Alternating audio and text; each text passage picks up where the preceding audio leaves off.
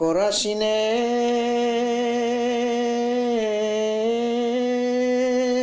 τραγούδαγε.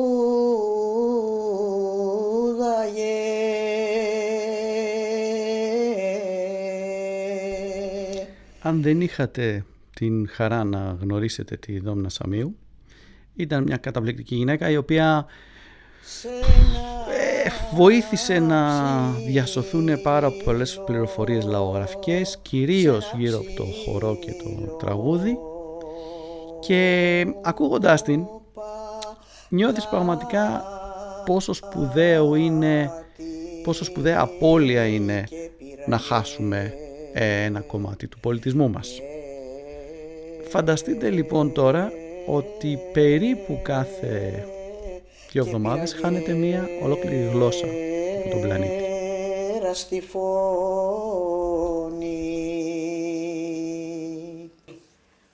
Ένα πράγμα που μπορεί να κάνει ο Δήμος, να βγάλει μια ανακοίνωση και να πει όποιος ξέρει σωστά όμως παραδοσιακά τραγούδια από τον τόπο του, να έρθει να τον ακούσουμε. Mm-hmm. Να τον ακούσει. Mm-hmm. Από πού είναι? Από τη Μυτιλήνη είναι, από τη Μακεδονία είναι, από την Ήπειρο είναι, από πού είναι, να τον ακούσει. Και αν δεν τα έχουν παραποιήσει, γιατί τραγουδάνε παραποιημένα τα παραδοσιακά τραγούδια τώρα, αν τραγουδάει σωστά τα τραγούδια, θα τον πάρει κοντά του, να φέρει παιδιά αν θέλει, να μάθουν τραγούδι. Αλλά, εντάξει, αλλά θέλει μεγάλη προσοχή ποιος θα διδάξει στα παιδιά δημοτικό τραγούδι. Είστε καλά κύριε Φρανκ? Ναι, ναι, ναι, ναι. Όλοι φύγαν από το γραφείο και πήγανε σπίτι τους. Είναι έξι περασμένες. Μην μείνετε άλλο σε αυτή τη σοφίτα, κύριε Φρανκ. Για ποιο λόγο να βασανίζετε τον εαυτό σας? Ήρθα να αποχαιρετήσω. Φεύγω, Μικ. Τι εννοείτε? Πού πάτε? Ακόμα δεν ξέρω. Δεν έχω αποφασίσει. Ω, κύριε Φρανκ, δεν μπορείτε να φύγετε. Εδώ είναι το σπίτι σας. Το Άμστερνταμ είναι η πατρίδα σας. Η δουλειά σας είναι εδώ και σας περιμένει. Όταν ακούω τέτοια έργα με τον κύριο Ράδερφορντ και κάτι τέτοια ονόματα, πάντα μου κακοφαινότανε. Ακόμα και όταν ξέρω το έργο, πας στο θέατρο να δεις Τσέχοφ, ξέρω εγώ, και έχει τα ρώσικα ονόματα, πάλι κλωτσάω. Δεν βλέπω λόγο γιατί να λέει ένας Έλληνας στα ελληνικά «Έλα Πιέτρ, Πιέτρ, Όλγα». Άντε, Όλγα πες την έχουμε και στα ελληνικά. Αυτό που μου έκανε εντύπωση ακόμα πιο πολύ όμως είναι όταν πιάνω ελληνικά βιβλία, μυθιστορήματα και bestseller και ακόμα και βιπεροειδή, αυτά τα ευανάγνωστα που λένε και ευπόλυτα, τα οποία από την αρχή είναι γραμμένα και με ξένα ονόματα, δηλαδή διαβάζεις ελληνικό βιπερ από Έλληνα συγγραφέα και γράφει μέσα για την κυρία Ράδερφορντ. Και όχι μόνο αυτό, και οι προτάσεις και ο τρόπος γραφής είναι έτοιμα φτιαγμένα για να μεταφραστούν. Έχουμε ένα θεματάκι και μάλλον έχει να κάνει με την επέλαση της μεγαλύτερης αυτοκρατορίας όλων των εποχών στην δεύτερη και πιο επιθετική βερσιόν της.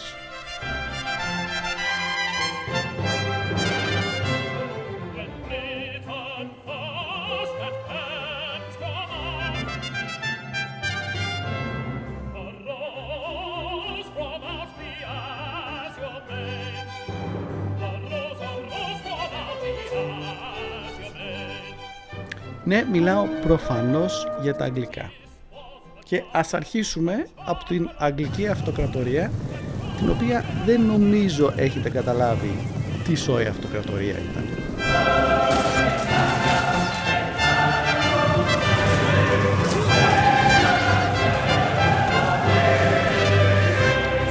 Δηλαδή, ε, οι Άγγλοι για ένα πολύ μεγάλο χρονικό διάστημα, περίπου όσο είχαμε εμείς τον Οθωμανικό ζυγό, αυτοί πηγαίνανε σε όλο τον κόσμο, όπου γουστάρανε, και λέγανε «Γεια σας, ήρθαμε εδώ να πάρουμε το σπίτι σας και να σας κάνουμε κουμάντο». Λέγανε εκεί και «Ποιος το λέει αυτό?» «Το όπλο μας λέει». «Α, οκ, okay, εντάξει». Δηλαδή βασικά τους πουλάγανε ένα deal σε στυλ «Ωραία, εγώ θα κάνουμε κουμάντο εμείς, εσείς θα δουλεύετε, θα παίρνουμε όλα τα λεφτά, θα σας κάνουμε σκλάβους». Λέγανε οι άλλοι και, και εμείς τι θα κερδίσουμε?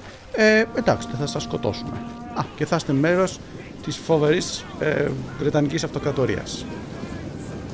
Και αν σας αρέσει. χοντρικά δηλαδή, για να σας βάλω στο μήκος κύματος, γιατί δεν τη μαθαίνουμε αυτή την ιστορία. Το χίλια πεντακόσια κάτι ξεκίνησαν οι Άγγλοι ε, με να ψάχνουν σκλάβους. Είχαν πολύ καλό ναυτικό, πήγαιναν στην Αφρική, αγόραζαν ανθρώπους, τους πουλάγαν στην Νότια Αμερική. χίλια εξακόσια άρχισαν να, να διώχνουν τους Ινδιάνους στην Αμερική και να, να κάνουν τις απικίες τους εκεί πέρα, και επειδή είχε πολλή δουλειά για τον μπαμπάκι και τέτοια, α, φέρει και άλλους σκλάβους. Οπότε χίλια εξακόσια με χίλια εξακόσια είκοσι έρχονται όλοι οι πρώτοι σκλάβοι εκεί πέρα και στέλνουν συνέχεια σκλάβους.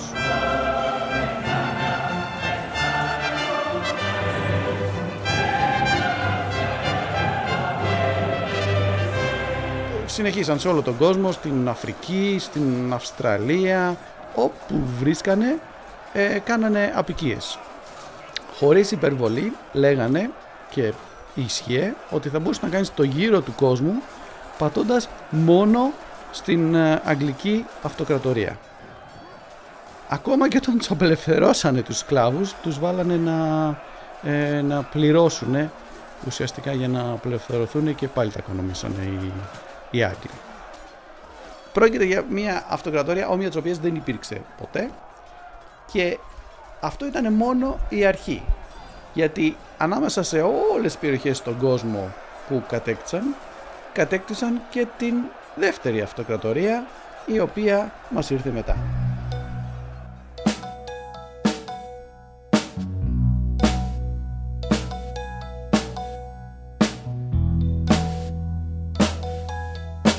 Υπάρχει μια συχνή παρανόηση και την διαιωνίζουν διάφοροι που προσπαθούν να πείσουν, να σας πείσουν, να σας μάθουν διάφορες ξένες γλώσσες. Παρανόηση είναι ότι α, επειδή εκατομμύρια άνθρωποι μιλάνε κινέζικα, άρα συμφέρει να μάθουμε κινέζικα. Αυτό είναι μια πολύ απλή κατηγοριοποίηση. Στην πραγματικότητα, οι γλώσσες χωρίζονται, ε, είναι ένα σύστημα αυτό, το Global Language System, το οποίο γενικά είναι αποδεκτό, υπάρχουν θεωρητικά, αλλά είναι ένας λογικός τρόπος να τους χωρίσουμε. Υπάρχουν οι περιφερειακές Ε, γλώσσες, που είναι περίπου το ενενήντα οκτώ τοις εκατό των γλωσσών στον κόσμο, τις οποίες μιλάνε λιγότερο από το δέκα τοις εκατό του παγκόσμιου πληθυσμού, και είναι, είναι περισσότερο, είναι ουσιαστικά στον δρόμο τους να εξαφανιστούν, όπως λέγαμε πριν, που εξαφανίζονται συχνά. Μετά υπάρχουν κεντρικές γλώσσες. ε, κεντρική γλώσσα είναι τα ελληνικά, για παράδειγμα, είναι επίσημες γλώσσες κρατών που χρησιμοποιούνται σε εφημερίδες, σε media, σε βιβλία ιστορίας, κλασικές πηγές και τέτοια. Και μετά υπάρχουν οι υπερκεντρικές γλώσσες. Όχι, δεν είναι τα ελληνικά υπερκεντρική γλώσσα, θα σας στεναχωρέσω. Αραβικά, κινέζικα, γαλλικά, γερμανικά, ιαπωνέζικα, μαλαισιανά. Όλες αυτές οι γλώσσες, ακόμα και τα τουρκικά, έχουν την έννοια ότι συνδέουν τους ομιλητές των κεντρικών γλωσσών, την προηγούμενη κατηγορία. Δηλαδή χρησιμοποιούνται από πολλές διαφορετικές ομάδες για να συνδεθούν, όχι από τους Έλληνες σε διάφορες περιοχές, από ανθρώπους που μιλάνε παρεμφερείς γλώσσες. Αυτές είναι υπερκεντρικές. Και γι' αυτό τα ελληνικά δεν είναι σε αυτή τη λίστα. Και υπάρχει μία γλώσσα, η οποία είναι η, η απόλυτη γλώσσα, που συνδέει όλους τους ομιλητές και των υπερκεντρικών γλωσσών, και αυτή είναι τα αγγλικά.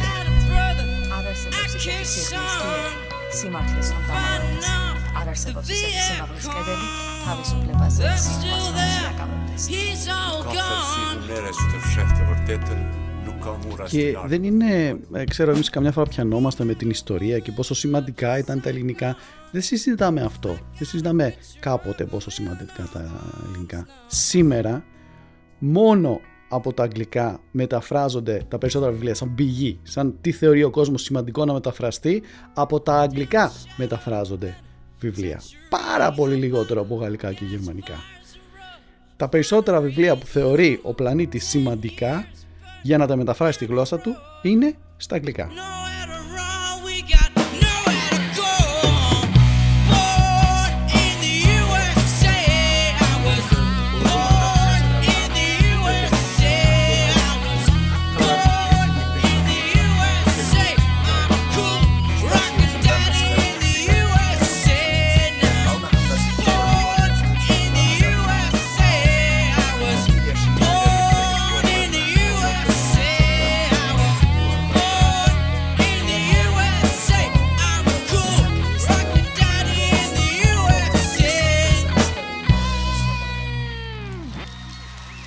Αλλά εντάξει, εγώ μαζί σας. Να μην εγκαταλείψουμε. Ωραία, να το πολεμήσουμε. Για να ηχήσουν οι σιρήνες, παρακαλώ. Κηρύσσω τον πόλεμο στα αγγλικά.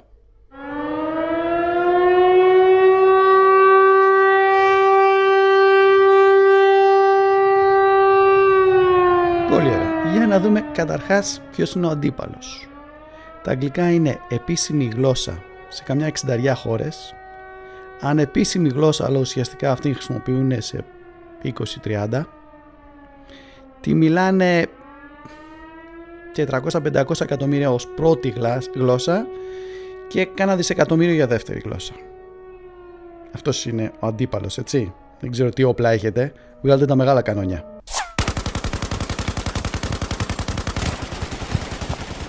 Τα αγγλικά είναι η γλώσσα στις επιχειρήσεις, στο ίντερνετ, στην τεχνολογία, στην επιστήμη, στη διπλωματία. Ναι, ναι, είναι παλιά κάτι μεγαλικά, ναι, ξεχάστε το.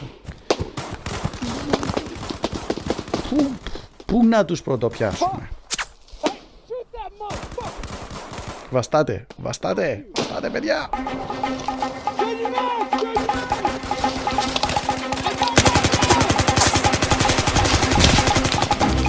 Είχα κάνει ολόκληρη άλλη εκπομπή για το θέμα των λέξεων που μοιάζουν ελληνικές αλλά δεν είναι ελληνικές, όπως το ελικοδρόμιο ή ορθοπαιδικός. Δηλαδή είναι λέξεις που κάποιος ξένος χρησιμοποιεί σε ελληνικά συνθετικά. Ε, άμα είναι να πολεμήσουμε τα αγγλικά, πολλές χώρες είπανε ε, να φτιάξουμε δικές μας λέξεις. Οι Γάλλοι, θυμάστε, ολόκληρη δική υπηρεσία που πρέπει να εφευρίσκει λέξεις και να προσπαθεί να τις ε, πλασάρει για να αντικαταστήσει την ε, αντίστοιχη αγγλική λέξη, την εισαγόμενη που πάει να μας αλλοιώσει τον πολιτισμό. Και στο Ισραήλ δοκιμάσαν κάτι τέτοιο και χάνουμε, δεν προλαβαίνουν. Είναι, είναι σαν να πολεμάς, σαν να πολεμάς, ο άλλος να έχει πυρηνικό όπλο και εσύ να πολεμάς με βέλος.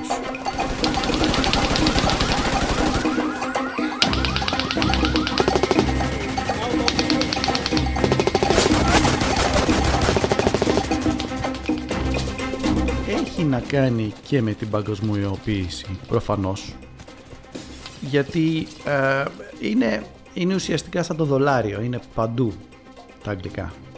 Όταν ε, στο Νότιο Σουδάν αποκτήσανε την ανεξαρτησία τους, τι γλώσσα διαλέξανε? Τα αγγλικά ως επίσημη γλώσσα.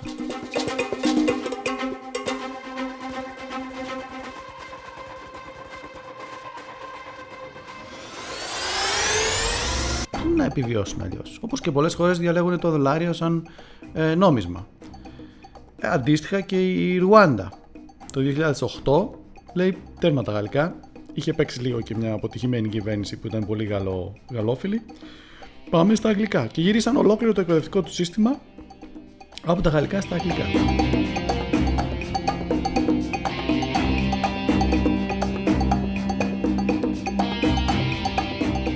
Χώρες, περιοχές ή πόλεις ε, αποφασίζουν να επιβάλλουν τα αγγλικά ή να τα περάσουν σαν επίσημη γλώσσα ή να τα σπονσοράρουν, γιατί θεωρούν ε, ε, ότι έτσι θα γίνουν ε, τεχνολογικό, θα γίνει για startup, θα, θα πιάσει κάπως παγκοσμίως, θα γίνει εξαγώγημο ό,τι είναι αυτό που πουλάνε.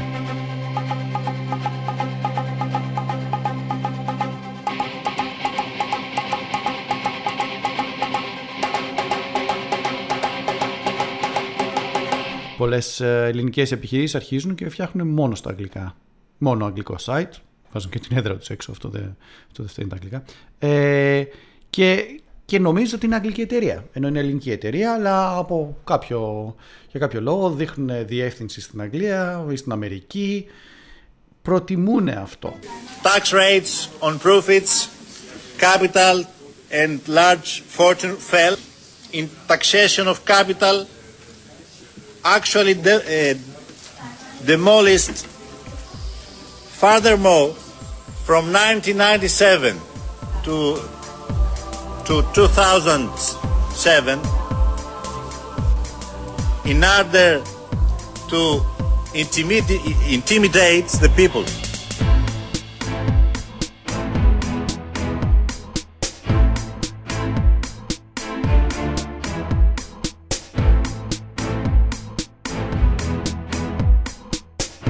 Και βέβαια αυτό το, αυτή η τρέλα φτάνει στο σημείο στη Νότια Κορέα, όπου πολλοί γονείς πάνε και κάνουν μια εγχείρηση στα παιδιά τους, στη γλώσσα τους, κόβουν ένα κομματάκι, υποτίθεται για να μιλάνε με καλύτερη προφορά τα αγγλικά. Εκεί έχουμε φτάσει.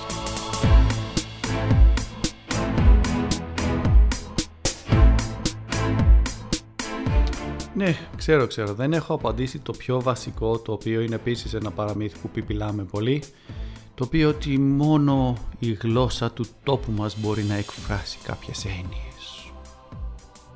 Ναι, να ακούσουμε λίγο ελίτη. Οι, οι Εσκιμόοι έχουν, λέει, τόσες λέξεις για το χιόνι. Αυτό όλο το παραμυθάκι ήταν πολύ της μόδας. Δεν αποδεικνύεται. Δεν... Είναι, είναι κάτι το οποίο είναι ουσιαστικά πολύ μεταμοντέρνο και πολύ θεωρητικό, και είναι τόσο θεωρητικό ώστε να μην έχει κάποια πρακτική εφαρμογή, ούτε να μας βοηθάει σε κάτι. Δηλαδή, ναι, ό,τι και να πω, εγώ δεν σας πείθω τώρα. Πείτε ναι, αλλά όπως με συγκινεί η γλώσσα μου, δεν με συγκινεί καμία. Οκ, yeah, okay, για μετατρέψτε το αυτό σε κάτι που να μπορούμε να συγκρίνουμε ή να μετρήσουμε. Ε, όσοι έχουν προσπαθήσει δεν τα έχουν καταφέρει. I bond. Νι δεν είναι αυτό που είναι σαν έτα. Ναι, ναι, ναι. Και η Bond ποια είναι? Η Παναγιώτα Bond, του James Bond ξαδέρφου. Αϊ, αϊ, όχι αϊ, όπως λέμε αϊ. Βασίλη. Αϊ στο διάλογο θα έλεγα εγώ, αλλά και αυτό σωστό είναι. Αυτό που δεν είναι σωστό εδώ και δύο ώρες είναι αυτό εδώ. Το έχουμε πει εκατό φορές. Όταν το μπαστούνάκι είναι αριστερά, τότε είναι B. B. B. Όταν το μπαστούνάκι είναι δεξιά, τότε είναι D. D. D. D. D. Πάμε πάλι. Από πού? Από την αρχή!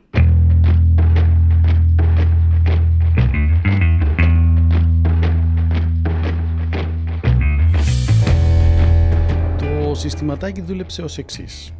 Ταξίδεψαν διάφοροι ανθρωπολόγοι της μόδας τότε σε διάφορες φυλές και βρήκανε μία φυλή, ξέρω εγώ, που δεν έχει φωνή, άλλοι δεν έχουν τρόπο να περιγράψουν κάτι, και βρήκανε ένα σωρό πράγματα τα οποία ήταν ειδικά για αυτή τη γλώσσα.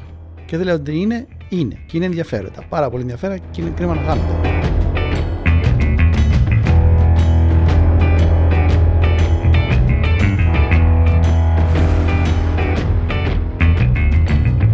Αλλά μετά έκανα ένα μεγάλο άλμα, είναι η λεγόμενη ε, θεωρία Sapir-Whorf hypothesis, η οποία είναι προβληματική. Δηλαδή λες ναι, εμείς έχουμε περισσότερες λέξεις να ε, πούμε το μπλε χρώμα, ξέρω εγώ, επειδή είμαστε ναυτικός λαός, που και αυτό μπορεί να ισχύει. Αν σας πω κάτι, ακόμα και αν όλα αυτά ίσχυαν κάποτε σε ένα παγκοσμιωμένο χωριό, όπου είμαστε όλοι σε πόλεις παρόμοιες, με παρόμοια προϊόντα, με παρόμοιους υπολογιστές, με παρόμοιο ίντερνετ, με παρόμοιες συνθήκες εργασίας, σε έναν τελείως άλλο πλανήτη, μήπως δεν έχει τόσο μεγάλη σημασία?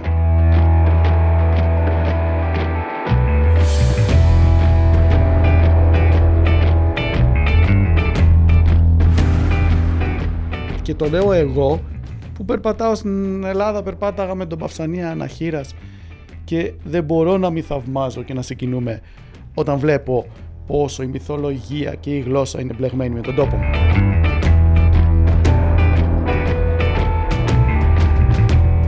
Αλλά δεν έχει να κάνει αυτό με τη γλώσσα, γιατί στη γλώσσα η αγγλική είναι το εξαγώγημο προϊόν, το μεγαλύτερο εξαγωγήμο προϊόν όλων των εποχών. Προφανώς και είναι πολιτικοποιημένο το θέμα, και όταν λέει κάποιος καλλιτέχνης «Α, εγώ θα κάνω στα ελληνικά, θα πάω στο Eurovision με ελληνικό τραγούδι», είναι πολιτική δήλωση, περασπιστώ κάτι.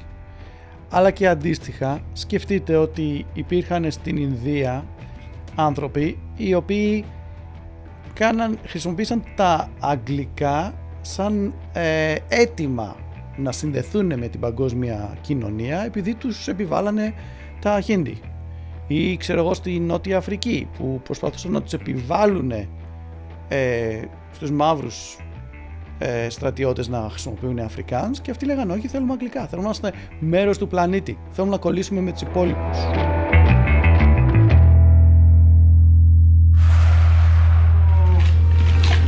Chips in Greek, yeah. They're called patataka. Patataka. Patataka. Patataka. Patataka. Patataka. With a yacht, uh, with a ka, like patataka. Patataka. Okay. Yeah, yeah, yeah. Patataka. Yeah. You speak English? Yes, I do, of course. They are waiting for us. Mm. The uh, πατέρας, uh, οικο, uh, πατέρας. Και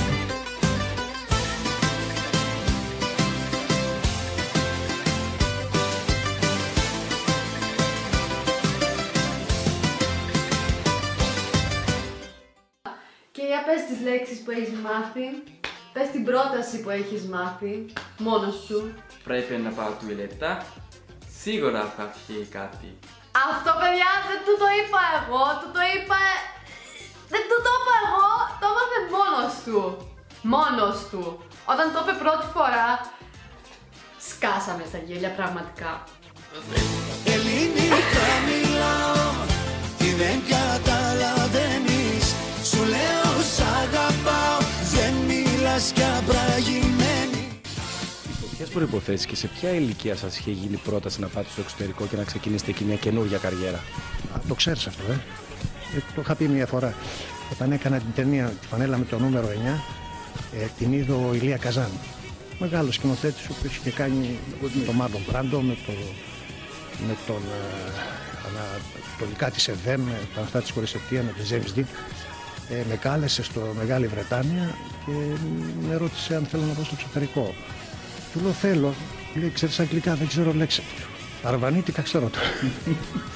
Ε, τι θα κάνω και μου λέει, έτσι, ε, που λέει τα δύο χρόνια να μάθεις τη γλώσσα, δεν μπορούσα να πάω γιατί είχα τρία παιδιά, τρία πιτσιρίγια πίσω, τα οποία δεν μπορούσα, οικονομικά. Εντάξει, θα μπορούσα να πάω δύο χρόνια. Yet, sometimes this is simply not possible. You're a beautiful woman. One should not, one certainly does not honor his own history. You have beautiful eyes. I will speak to you about what we should teach our own children. School bus driver. School bus driver. It is our responsibility to continue to teach them our respective history, culture and civilization. Ελληνικά μιλάω, κι αν θες να μάθεις κοίτα, τα βασικά δεν ξέρεις πάμε από την αλφαβήτα. Γελάτε, γελάτε με τα χάλια μας. Έχουμε πρωθυπουργούς που δεν ξέρουν να μιλάνε αγγλικά και λένε για civilization, ενώ δεν ξέρουν καν αγγλικά να μιλήσουν στο κοινό τους, κοντζάν πρωθυπουργοί. Έχουμε ηθοποιούς που σχεδόν περηφανεύεται ότι έχασε τη δουλειά επειδή δεν ήξερε αγγλικά και δεν μπορούσε να κάτσει να μάθει αγγλικά. Και όλοι μας με τον ένα ή τον άλλον τρόπο, εγώ για παράδειγμα είμαι δίγλωσσος και θυμάμαι πολλές φορές όπως πολλοί δίγλωσσοι έλεγα την μπουρδα μου. Ναι, κάποια πράγματα τα λέω πιο πολύ στη μητρική μου, ξέρω εγώ. Όταν θέλω να πω χαϊδευτικά, λέω έτσι. Τι λέει ρε φίλε, και τι σχέση έχει αυτό, δεν έχει καμία σχέση, δεν αποδεικνύει τίποτα αυτό.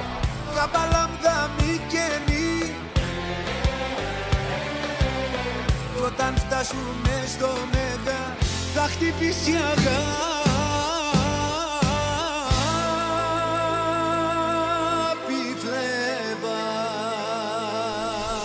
Παλιά δηλαδή τα αγγλικά κάναν ό,τι κάναν όλες οι γλώσσες. Μεταφερόταν με το εμπόριο, κυρίως έκανε εισαγωγή λέξεων και γι' αυτό λέμε εμείς «Ω, πόσες λέξεις αγγλικές έχει».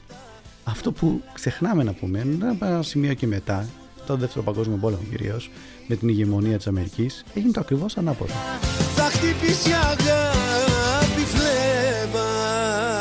Και εμείς και οι περισσότερες χώρες του κόσμου εισάγουν αγγλικές λέξεις. Υπάρχει ένας ειδικός που λέγεται Μάνφρεντ Γκόρλαχ, ο οποίος κάνει αυτό ακριβώς για δεκαέξι ευρωπαϊκές γλώσσες, μαντρώνει όλους τους όρους που έχουμε εισάγει όλοι μας. Και σαφέστατα εδώ και πάρα πολλά χρόνια εισάγουμε πολύ περισσότερες λέξεις από ό,τι έχουμε εξάγει ποτέ μας.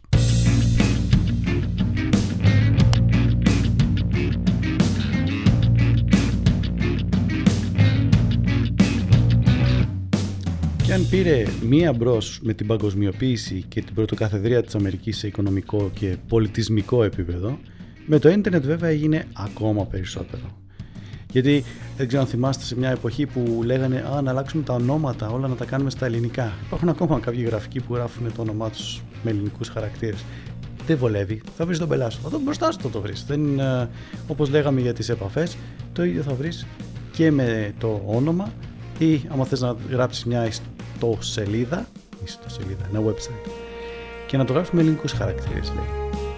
Λέει. Ναι, θα γράψεις double-u double-u double-u τελεία το ελληνικό site τελεία τζι αρ.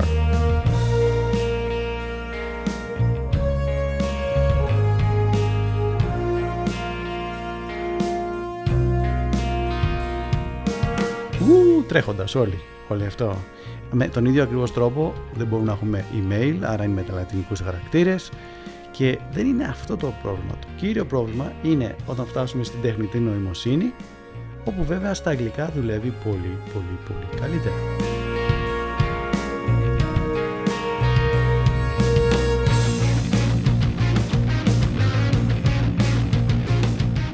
Okay, Google. Who is the president of Botswana? The president of Botswana is Mokgweetsi Masisi. How old is he? He's fifty-seven years old. Tell me about his country. Mokgweetsi Masisi's nationality is Botswanan. What are the main sites in Botswana? Take a look at these results. The first is from TripAdvisor.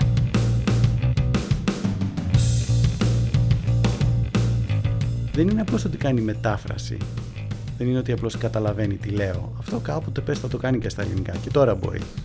Το θέμα είναι ότι καταλαβαίνει τα νοήματα, τα συμφραζόμενα, τις δομές, όλη η έρευνα που γίνεται και όλη η εφαρμογή της και όλο αυτό που συνηθίζουμε, το συνηθίζουμε στα αγγλικά. Αυτός που χρησιμοποιεί τα αγγλικά σήμερα είναι σε έναν πλανήτη που είναι δέκα χρόνια μπροστά από τα ελληνικά, μπορεί και είκοσι.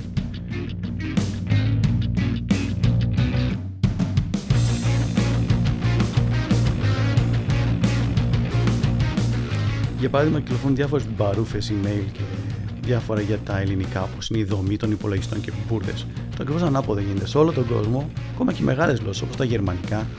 Αλλάζουν οι δομές των προτάσεων, αλλάζει ο τρόπος που φτιάχνουν οι άνθρωποι προτάσεις, πού θα βάλουν το υποκείμενο, το αντικείμενο, το επίθετο, πώς θα τα χρησιμοποιήσουν, πώς θα τα συνδέσουν, λόγω ακριβώς αυτής της τεράστιας επιρροής των αγγλικών. Αλλά αυτό που θέλω να πω εγώ είναι ότι δεν είναι κακό πράγμα. Απλώς πρέπει να το δούμε κάπως αλλιώς.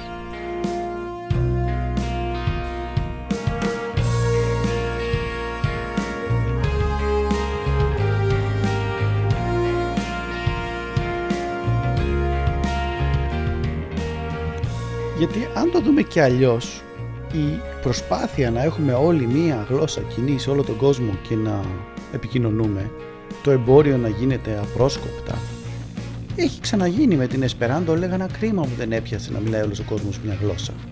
Εκείνα που την έχουμε και γκρινιάζουμε και από πάνω. Αυτό το όνειρο είναι αρχαίο. Πολύ αρχαίο.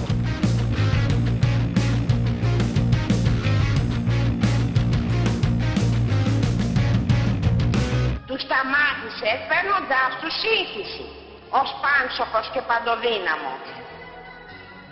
Και έτσι άρχισαν να μιλάνε διαφορετικές γλώσσες. Δεν μπορούσαν πια να επικοινωνήσουν μεταξύ τους. Χωρίστηκαν σε ομόγλωσσες ομάδες και διασκορπίστηκαν στη γη. Το μισοτελειωμένο κτίσμα τους το ονόμασαν Βαβέλ, που σημαίνει σύγχυση. Ακριβώς, ο πύργος της Βαβέλ. Ο πύργος της Βαβέλ με τις πολλές διαφορετικές γλώσσες ήταν τιμωρία του Θεού. Και τώρα με την τεχνολογία και την παγκοσμιοποίηση έχουμε νικήσει τον πύργο του Βαβέλ. Ζούμε όλοι, μπορούμε να ζήσουμε με μία γλώσσα. Και δεν μας αρέσει. Και είναι σύν της άλλης πολύ ρηχός ο τρόπος το βλέπουμε. Να σαν να με ενοχλεί που γαυγίζει ο σκύλος μου. Ρε σταμάτα, γράφω εκπομπή ρε σκύλε. Τι εννοώ ρηχός? Όλοι εσείς που κόπτεστε για τις γλώσσες που χάνονται, για τους νέους που δεν ξέρουν να μιλάνε σωστά ελληνικά, χάνεται από την πολύ μεγάλη εξέλιξη που έχει η γλώσσα κάθε μέρα σε ένα σωρό διαφορετικά πράγματα. Αντί να τσινάτε για τα emoji, για μελετήστε τα λίγα, λίγο. Είχατε εσείς κάτι αντίστοιχο, το χρειαστήκατε? Υπάρχουν πολλές φορές που ένα emoji μπορεί να πει κάτι που δεν μπορεί να πείτε αλλιώς. Υπάρχουν πάρα πάρα πολλές παραλλαγές. Λέμε, α ναι, ναι, χάθηκε η τάδε τοπική διάλεκτος. Κάθε μέρα γεννάνε τα παιδιά online τοπικές διαλέκτους σε κάθε μέσο.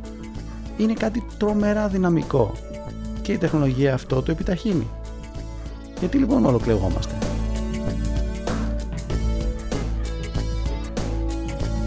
Προφανώς, κλείνοντας την εκπομπή, θα ξανασκεφτώ τη Δόμνα Σαμίου και την αγάπη που είχε για όλο το πλούτο της παράδοσης και όλων αυτών των πραγμάτων. Δεν, δεν, δεν σημαίνει ότι πεθαίνουν αυτά επειδή πέθανε μια γλώσσα. Στο χέρι μας είναι, άμα τα βρίσκουμε ενδιαφέροντα, να ασχοληθούμε με αυτά. Η ανάγκη του ανθρώπου να εξερευνά και να επικοινωνεί δεν σταματά και δεν μπορεί να περιοριστεί από τη γλώσσα. Απλώς θα την πάρουμε και θα την κάνουμε όπως είναι άλλωστε και πάντα ήτανε, πλαστελίνη στα χέρια μας και στο στόμα μας. Χαλαρώστε και απολαύστε το.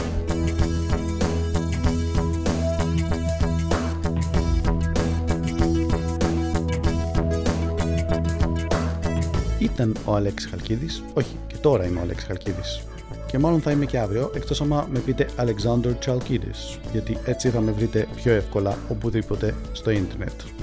Tally ho, boom boom and thanks for listening.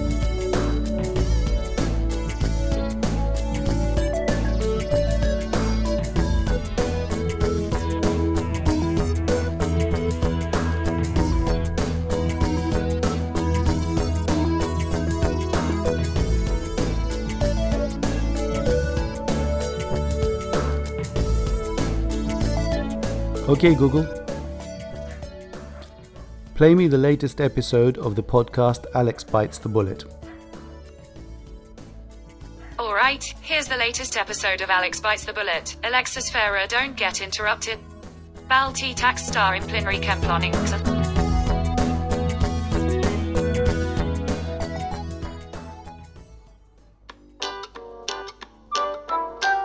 Oh, Inception. Είπα στο τηλέφωνο μου και άρχισε η επόμενη εκπομπή, η προηγούμενη. Άρα,